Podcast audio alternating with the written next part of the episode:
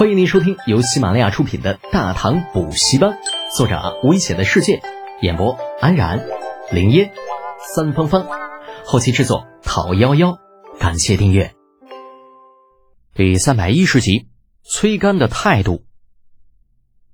你这个玩笑一点都不好笑。看着李承前，李浩翘起二郎腿儿，将原本坐直的身体重新靠回了椅背上。谁跟你开玩笑了？这是真的。李承前一副好心被当成驴肝肺的表情，翻了个白眼儿。而且父皇已经把这件事交给我来处理了，你说说看，应该怎么办？是把那个王元良拉出去喂狗，还是放到油锅里炸一炸？李浩眨巴着眼睛，那见李承前似乎并不像是开玩笑，终于认真起来。你的意思是说，王元良那家伙到现在还不知道水泥这东西的用法，借着见价的机会把我给告了，说我哈。呵 呵就我靠！现在怎么还有这么傻逼的人呢？实在不知道应该如何表达心中的郁闷。李浩认为，经过自己的折腾，在大唐应该没有人不知道水泥这玩意儿了。可万万没有想到，还真有人不知道。不知道还不说，还堂而皇之的在李二面前把自己给告了。苍天呐！大帝呀，哈哈，王元良这家伙是蜡笔小新呐，还是海绵宝宝啊？咋就这么幼稚嘞？摆了摆手，李浩无力的，哼，算了，跟这种人一般见识，没有任何意义，他只会拉低你的智商啊，让他跟你站到同一起跑线，然后再战胜你。嗯，所以这件事你看着办就好了，该发配发配，该流放流放，实在不行，找个不碍事的地方让他待着也行。李承前有些意外，你脾气什么时候这么好了？这姓王的这么撩拨你，还能放他一马呀？哼，还真是让本宫另眼相看呢。李浩摊开手，哼，以德报怨，以理服人。其实我这个人一直是这样的。以前呢，你只是被别有用心的人给误导了，对我的为人有所误解。呸！啊，我信你个鬼哦！丹罗王子不过就在海上拦了你一下，现在怎么样？整个丹罗国，上至星主，下至渔民，全都在海边晒盐呢。还有那个新罗亲王金俊英，这会儿如果不是价值几十万贯，估计早被你沉到海里边喂鱼了吧？别说没有这回事，远去远洋水师的八百里加急，本宫可是看到了。威胁新罗女王不给钱就撕票这种事儿，除了你李德简，没人干得出来。哦，对了，还有那个倒霉的突厥王子巴卓，听说那倒霉孩子已经在漠北荒原，甚至都放了半年的羊了。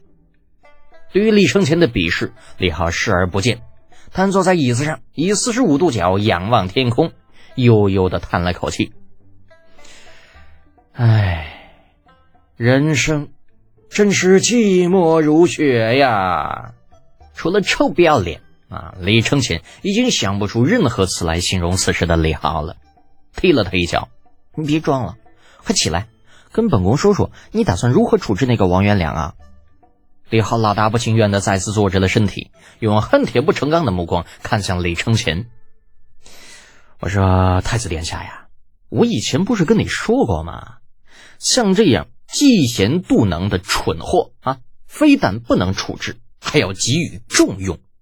啊，重用？”李承前露出了一张黑人问号脸。就这样的人还要重用？那当然了。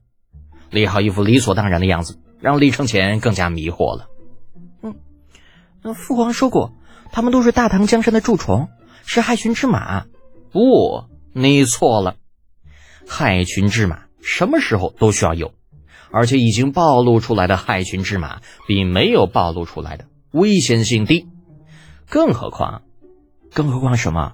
如果没有了这些害群之马，你让魏强他们干什么？他总不能让他们把目标对准我们吧？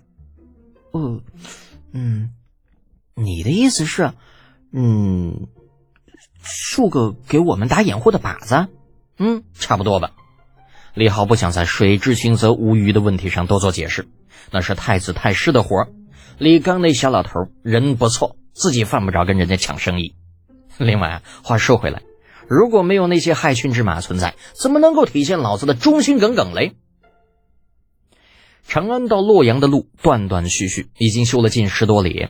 最开始的那一段路面已经撤去了盖在上面的草席，露出下面青灰色的路面，平整的好像是镜子一样。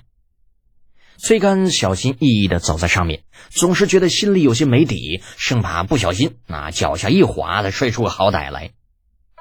身边，郑家家主郑红双眉紧锁，时不时用脚在路上跺几下，啊，直到跺得大腿发麻了才停下来。崔兄啊，就这样的路修出来，只怕一里没有百十贯不够吧？啊，崔干此时已经确定路没有想象中那么滑，摇了摇头，笑道。用不了那么多，从账面上来看，一里地连工带料大概需要十贯左右。那郑红几乎不敢相信自己的耳朵啊！十贯，这么少吗？嗯，水泥这东西不怎么值钱，这十贯钱大部分都是人工费和运输费，除去这部分开支，真正的材料费大概也就在两贯吧。作为投资方。这修路的每一笔支出，李浩都会弄一份副本送到崔干那里。虽然间隔的时间或长或短，但是却没有任何的隐瞒。对于这一点，崔干是着实没有想到。在他看来，前段时间两家闹得有些不大愉快，李浩只要不挟私报复就已经很好了。至于合作，那完全就是看在钱的份上。可万万没有想到的是，李浩非但没有在这次合作中使绊子，反而把姿态放得很低。该提供的资料不用人说，便送到了他的面前。那甚至有些个他没有想到的资料，也都被一起送了过来。也正是因为这样，崔干对于工程的了解程度虽然不如李浩，但一些个基本数据几乎是张口就来。郑红见崔干对数据如此了解，心中好奇，不由得问道：“崔兄如此清楚其中的数据，莫非是……哼，郑家主想多了。”啊，郑红虽然没有明说，但是崔干却听出了他话里的意思，打了个哈哈道：“这项工程自从一开始啊，李师徒就没想隐瞒什么，所有数据全部公开，每天消耗多少粮食，用了多少材料，每一笔账都记得清清楚楚，定期会送到工部、户部以及所有投资人的家里。”哦，郑红的双眼微微一眯，从崔干的话里，他隐约间似乎抓到了什么。李世独，什么时候崔干对李德俭的称呼变成这个了？那以前不都是李家小子之类的吗？难道这个浓眉大眼的家伙要背叛组织啦？本集播讲完毕，安然感谢您的支持。